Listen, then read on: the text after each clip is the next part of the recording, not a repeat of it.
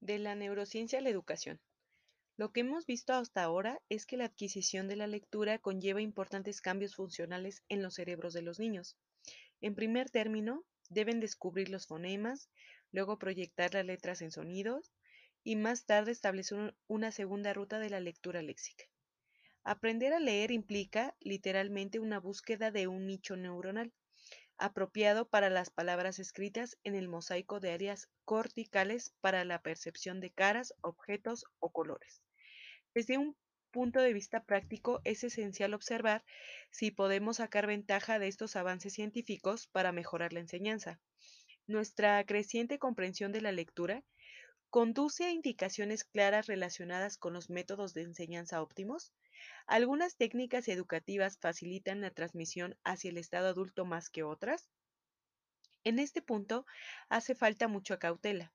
Mi propia impresión es que la neurociencia aún está lejos de ser prescriptiva.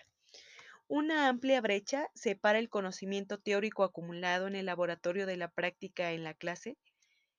Su aplicación plantea problemas que, por lo general, los maestros logran resolver mejor que las experiencias basadas sobre la teoría de los científicos. De todos modos, las imágenes cerebrales y los datos psicológicos no pueden separarse de los grandes debates pedagógicos. A pesar del relativismo, simplemente no es cierto que haya cientos de formas de aprender a leer. Cada niño es único, pero cuando se trata de la lectura, todos tienen, a grandes rasgos, el mismo cerebro que imponen las mismas restricciones y la misma secuencia de aprendizaje. Entonces, no podemos evitar analizar con cuidado las conclusiones, no las prescripciones, que las neurociencias cognitivas pueden traer al campo de la educación. Definir que la lectura no es resulta un buen punto de partida. Como lectores sobreentrenados, ya no tenemos mucha perspectiva de lo difícil que es la lectura en realidad. Tendemos a creer que una mirada sobre una palabra nos permite su identificación inmediata y global en un solo paso. Nada podría estar más lejos de la verdad. El cerebro no va directamente de las imágenes de las palabras a su significado.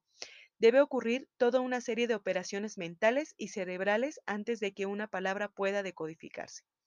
Nuestro cerebro separa las partes de cada cadena, luego la recompone en una jerarquía de letras bigramas, sílabas y morfemas. La lectura sin esfuerzo simplemente nos permite ver que estas etapas de descomposición y recomposición se han vuelto por completo automáticas e inconscientes. Con esta definición en mente, el objetivo de la enseñanza de la lectura se vuelve muy claro. Debe apuntar a establecer una jerarquía neuronal eficiente, de modo que un niño pueda reconocer las letras y los grafemas y transformarlos con facilidad en sonidos del habla.